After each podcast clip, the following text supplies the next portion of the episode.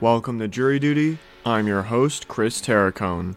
Season 8 of Jury Duty explores the trial of Alex Murdoch, a member of one of the most powerful families in South Carolina, who is accused of murdering his son Paul and his wife Maggie with the purpose of covering up a multitude of alleged crimes, including fraud, and homicide. In our last episode, we concluded our review of John Matter's direct examination of Blanca Simpson, a longtime friend of Maggie Murdoch who also worked for the Murdoch family. We also began our presentation of Dick Harpoodlian's cross examination of Ms. Simpson. In this installment, we conclude our review of Ms. Simpson's testimony. That's all coming up right after the break. Hey, I'm Ryan Reynolds. Recently, I asked Mint Mobile's legal team if big wireless companies are allowed to raise prices due to inflation. They said yes. And then when I asked if raising prices technically violates those onerous two year contracts, they said, What the f are you talking about, you insane Hollywood ass? f- So to recap, we're cutting the price of Mint Unlimited from $30 a month to just $15 a month. Give it a try at mintmobile.com slash switch. $45 up front for three months plus taxes and fees. Promo rate for new customers for limited time. Unlimited more than 40 gigabytes per month. Slows. Full terms at mintmobile.com.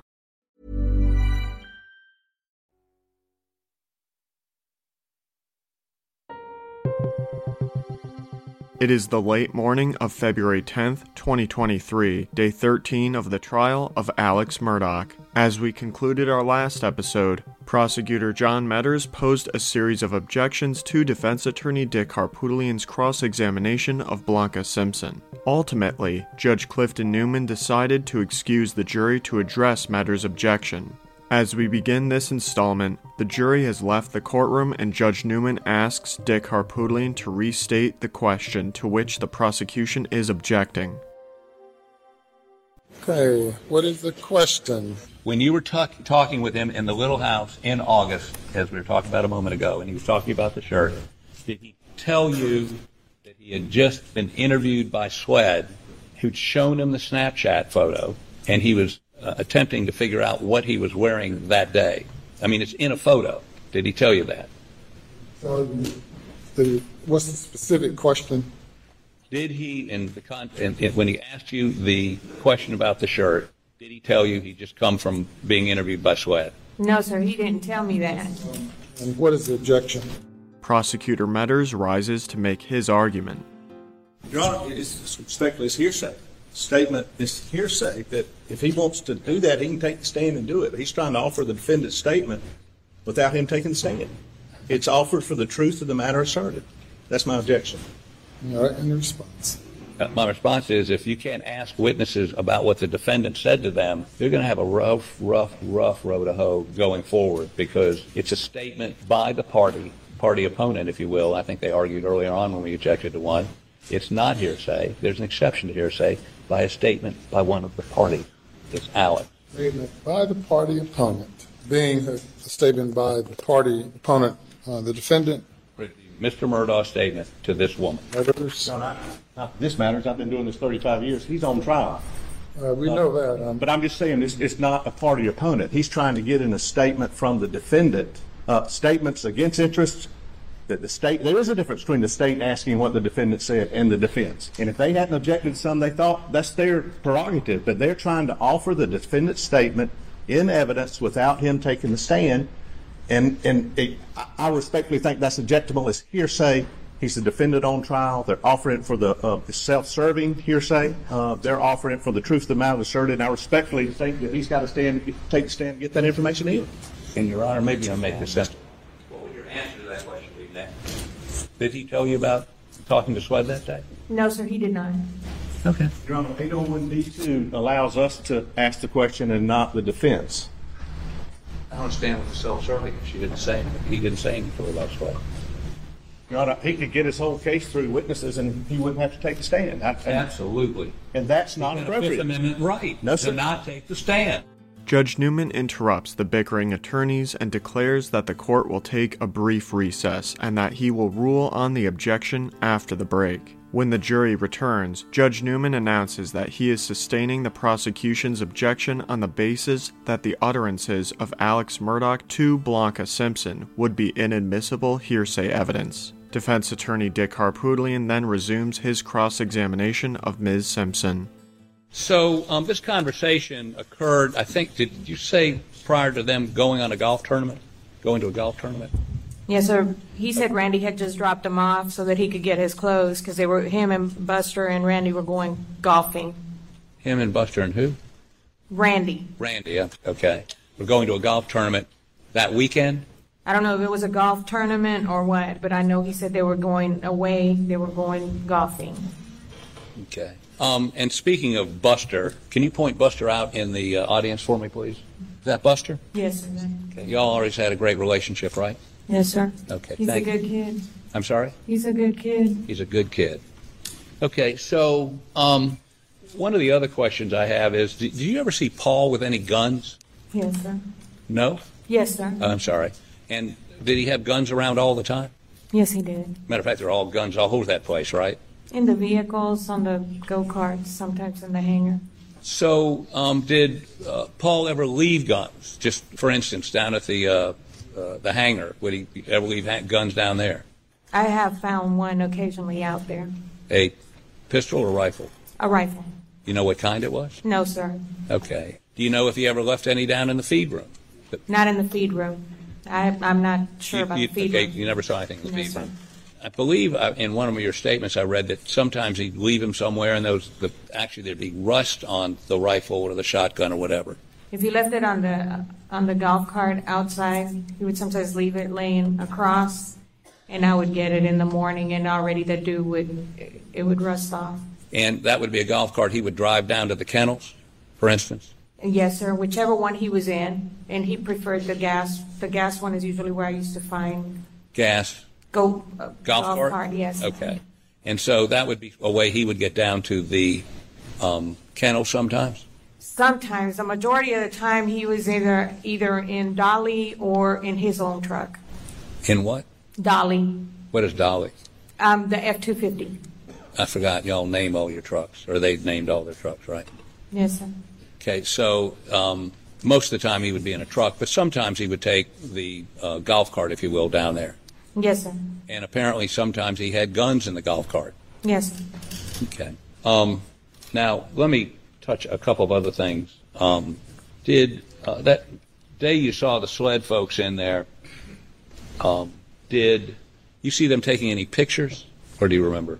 I believe some of them were taking pictures, but I'm not, I'm not positive. Okay. You were shown a picture of a rain jacket. Yes, sir, I was. Okay. And had you ever seen that rain jacket at the house? Not at Moselle, no, sir. Right. And what size clothes did um, did Alec wear? Two XL.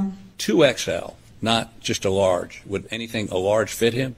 I don't think he, he might have had one or two items that were that size, but most of the clothing was two XL. Two XL. Dick Harpoodlian next asks a member of his team to display a photo of an exhibit on the monitor for Ms. Simpson. The photo appears to be a large rain jacket. You see that rain jacket on there? Yes, sir. That's you've never seen that. According to your statement, never seen that. At I've never seen that jacket. Okay. And you knew pretty much everything, every piece of clothing that was there, right? For the most part, yes. Yes. Okay. And how many rain jackets did uh, did uh, Alex have? You remember? Too many to count. You need to count. Okay. But none of them looked like that. No, sir. Okay. How about blow that up for me, please? Can you make it any any better, closer? Yeah, that's good right there. Another image appears on the courtroom monitors. Um, and that shirt is is that the one he was wearing that morning? When he No, sir, it was not. It's not. No, sir, that was not the shirt he was wearing. And this is at seven. You understand? This is 7:40 p.m. Uh, that evening when he's out with Paul. I wasn't there then. Okay. But that's not the shirt he was wearing when he left that morning. That is correct. That was not the shirt.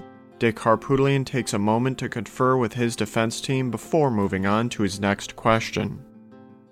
Um, you were aware he had clothes at his office. Kept clothes in his office. Yes, sir. Among other places. Where else would he leave? Have Car. Clothes? He have it in a car. Yes, sir. Where else? Um, in Edison. Sorry? In Edison. In Edisto. Okay. But if he was in the Moselle area, if he was going to change his shirt from in the morning, would he have changed it at the office or got something out of his car? I, You don't know. I don't know. Okay. I- I don't- Hey, I'm Ryan Reynolds. Recently, I asked Mint Mobile's legal team if big wireless companies are allowed to raise prices due to inflation. They said yes. And then when I asked if raising prices technically violates those onerous two year contracts, they said, What the f are you talking about, you insane Hollywood ass? f- So to recap, we're cutting the price of Mint Unlimited from $30 a month to just $15 a month. Give it a try at mintmobile.com slash switch. $45 upfront for three months plus taxes and fees. Promo rate for new customers for limited time. Unlimited more than 40 gigabytes per month. Slows. Full terms at mintmobile.com.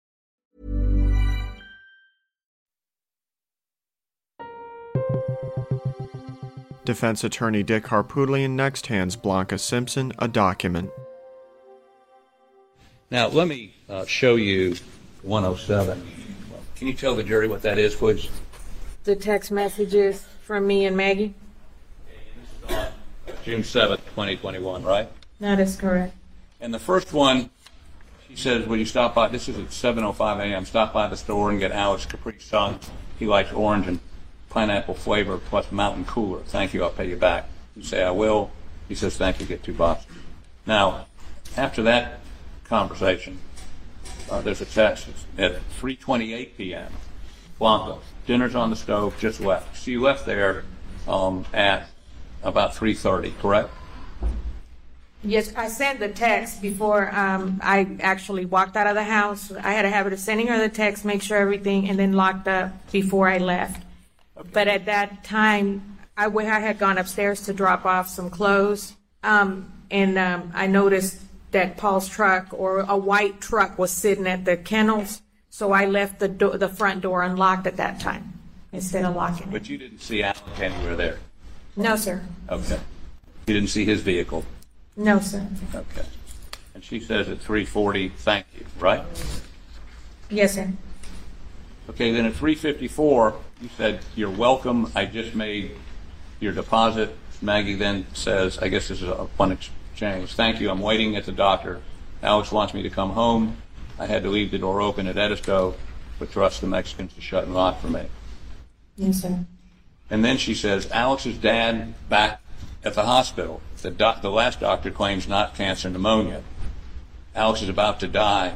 Hope he doesn't go down there to sleep. what she meant. Maggie used to get frustrated. She said every time something happened at Almeida with his dad or his mom, that Alec would get called and nobody else, that they always called Alec to go to the house. And she did get upset over that, that the family was basically putting all that on Alec and he wasn't getting enough rest. So when she said he's going to die, she's worried about his health. She was worried about his health. Yes. Um, and she says Alex needs to take care of himself as well. And that's consistent with what you just said, correct? She's worried Yes. about his health. Yes. Um, and you said, yes, he does. He told me he was tired when he left. I hope they can treat Mr. Randolph. Maggie says, I'm scared for him and Alex and all of us. What do you mean by that? Alec hadn't had much sleep. They, that was her main concern was the fact that her main frustration was the fact that in the middle of the night or whenever, you know, if Mr. Randolph or Miss Libby were uncomfortable, that they would always, she seemed to think that they always called Alec and there goes Alec, you know, to take care of it. And she felt that it wasn't fair that he was the only one having to take him. And, and your response to that is, I know, just pray about it and hope he gets a little better. Is that what you said? Yes, sir. And, and you say, Alex and you really need to relax. Always being on the go with little uh, or no sleep is not healthy. Remember, I have a doctor's appointment in the morning in Beaufort. If I get done early, I'll go to Moselle. I'll let you know. And she said, no worries, right? Yes. So she preferred to be in um, Edisto, correct? That's correct. Um, but she was going that day, based on your all your text. She was going because Mr. Randolph had been put back in the hospital, and she was worried about Alex, right? What I do you mean, she was heading to Moselle. She preferred to be in Edisto, but she was heading to Moselle because Mr. Randolph had been put back in the hospital, and she was concerned about Alex. Prosecutor John Metters rises to object, presumably on the grounds that the question calls for the witness to speculate. Judge Clifton Newman sustains the objection and Dick Harpoodlian rephrases his question.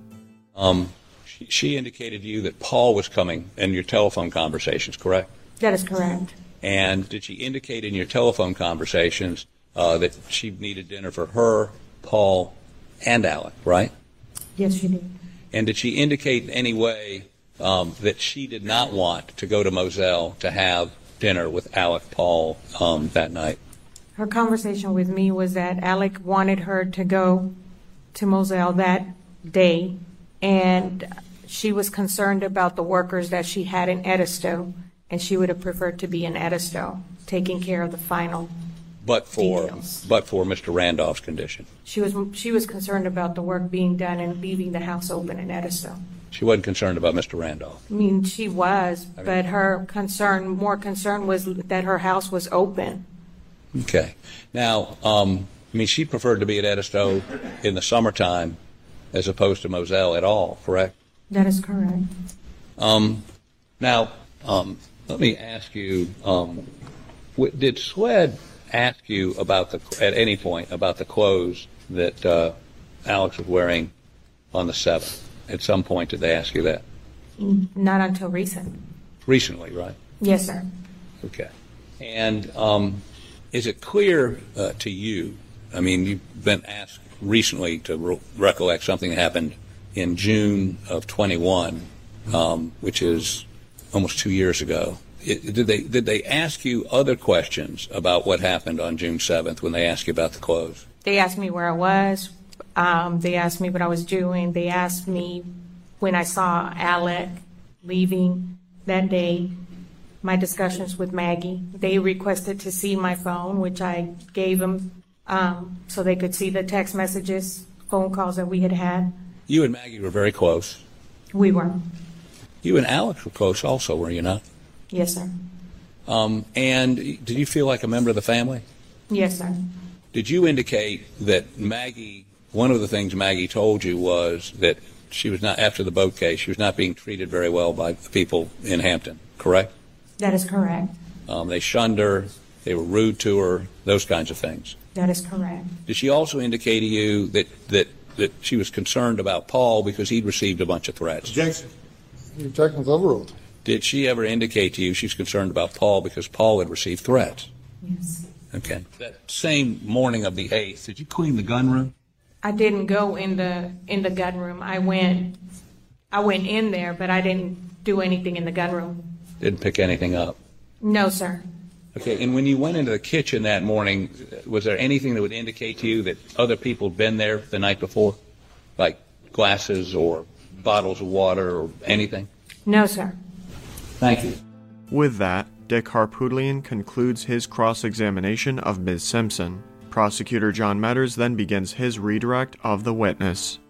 Mr. Harpootlian asked you about the um, clothes in the closet on June eighth, 2021. You remember? Yes. And he asked you if there were- could have been another shirt in the room. Yes, sir. And was your response maybe maybe a T-shirt? Yes, sir. Okay. Did you see another dress shirt there? No, sir. And while we're getting to that, did you work at Almeida? No, sir. Did you ever go there? No, I had been there on one occasion previously, and I don't remember what I had to drop off. Well, that blue um, poncho rain jacket Mr. Harpootlian showed you, that was at Almeida, wasn't it? Or do you know? I don't know where that came from. But you never saw that at Moselle, right? That is correct. John Metters points to a monitor positioned in front of Ms. Simpson. The monitor displays a picture of a shirt. And states 306, have you ever seen that shirt again since you went back the 8th, the 9th, until today? Have you ever seen that shirt again? And there's a, once I um, moved all a lot of the belongings to the little house, um, he had packed some of the clothes up, but over the weekends and stuff when they were going from place to place, they, I noticed that he was purchasing different clothing items, shorts, shirts. So there was a couple of new ones in there, which um, still was not that shirt. It was a lot of some of the newer ones. Who was purchasing, purchasing a lot of shorts and shirts? Alec. after this event, after, after the murder? Yes, sir. On the weekends when, when they were gone with the family, um, if he was going different places, he would come back like that Monday or Tuesday and it was like new items within the clothes. New shirts, New shirts. shorts? Yes. You know what kind? Vineyard vines. They were buying, Vinnie vines? Yes, sir. After the murders? Yes, sir. They were like polo type vineyard vines. And what shirt had he suggested to you he was wearing in August on this day? What shirt had he had suggested to you he was wearing? Vineyard vines. Vinny vines is pretty common. John Metters holds up another photograph for Ms. Simpson to review. In state seven, said you recognize these shorts and shirts? Yes, sir. Where was this shirt kept? on States 107 in, in Mosaic. In the, in the closet, if there was no room in that drawer. On the shelves? Yes, they're on the shelf. And looking at 306, is that outfit different from this outfit? Yes, sir, it is. And I think it's Starpoolian showed it 107. Whose idea was it for Maggie Murdaugh to come to Moselle on the evening of June 7th? Dick Harpoodlian stands and raises an objection. You can testify if you know. You don't have hearsay. Testify if you know. Maggie texted me that Alec wanted her to come to Moselle. And is that on 107 that Mr. Harpootlian just put in? Yes, sir, it is. That's all, thank you. John Metters concludes his redirect, and Dick Harpoodlian again rises for a brief recross of the witness. After Maggie's death and Paul's death, did you notice he was losing weight? Yes, sir, he was. Dramatic loss of weight, right? Yes. sir. So the clothes he, uh, we can see him in that picture. He's a fat is the wrong word, but overweight kind of guy, big guy, fleshy looking guy, right there. Okay. Now, the um, so he needed to buy new clothes because the other clothes were falling off of him, right? I, I assume so. Yes, sir. So it wouldn't be unusual for him to need to buy new clothes because he's losing weight. I guess. Okay. Dick Harpoodlian motions to the photo already displayed on the monitor in front of Ms. Simpson. Now, this is um, 306. This is the picture, um, and you say this is a shirt like a Columbia shirt, right? Yes, sir. Now, a Columbia shirt, don't they have a logo that says Columbia? Yes, sir. Either on the sleeve or, See one on here? I don't, I don't see anything on the shirt. I'm, the style of shirt is a Columbia style shirt. That's, it's not a, you're, te- you're not saying it was a brand name Columbia shirt. You're saying it was a Columbia style shirt. Yes, sir. Okay. And um, your testimony again is this is not the shirt he walked out with that morning, He did not walk out with that shirt that morning. but those could be the khakis he walked out with that morning. Possibly, yes. And when you say you never saw that shirt again, you did see those khakis again, did you not? Yes, sir. I washed those khakis. They were in the bathroom. I'm assuming it was the same pair because he only had a few that he wore. Right. Okay. And um, in addition, your testimony would be well, I guess you're saying that morning he didn't have that shirt on, but he had those pants on. Could possibly have those pants. He had several. Okay. Um, and would you scroll down to the footwear, please? Okay. Those are loafers, right? Yes, sir. And what do they seem to be made out of? Like soft leather. So uh, your testimony is that he, those were house, shoes he only wore around the house. He had like house slippers. Usually, when Alec would go outside, he had them Georgia boots that he would wear or the duck boots, and those would be left by the front door when I would walk through the door in the next morning. In June, it was pretty hot down there in Moselle. Yes, sir. But those were his go-to shoes when he would go um, outside or mess around, like he said, with Paul that day. What kind of shoes was he wearing when he went to work that day? the dress shoes, a pair of um, brown leather, Now, we, when were you first asked about what he was wearing that day? um, a couple, maybe a couple of days when they interviewed me. When they interviewed you the first time, Yes, sir. they asked you what he was. Yeah. Yes, sir. With that exchange, Blanca Simpson is released as a witness. Judge Newman calls for a lunch break, and we bring to a close this episode of Jury Duty the trial of Alex Murdoch. Please join us on our next installment as we review the testimony of Belinda Rast, a private home healthcare provider who worked with Alex Murdoch's mother, Libby. we also begin our look at the testimony of FBI Special Agent Matthew Wild. Also, check out the Crime Story Podcast Night Raid, wherever you get your podcasts. And if you would like to listen to these episodes early and ad free, head over to our Jury Duty Crime Story Patreon page.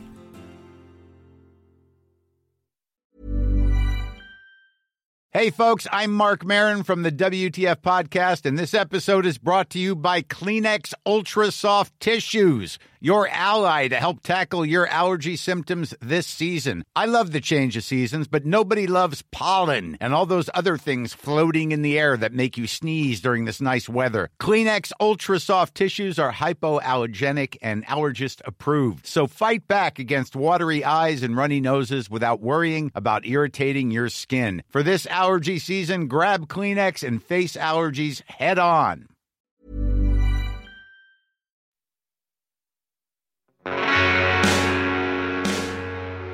You can find more information about this trial on our Jury Duty Crime Story Patreon page or at crimestory.com. Jury Duty is created and produced by Carrie Antholis. It was co produced, written, and edited by yours truly, Chris Terracone. Music for this episode was provided by Strike Audio. Trial audio is courtesy of Law and Crime Networks. Thank you for joining us, and we hope you will come back for the next episode of Jury Duty.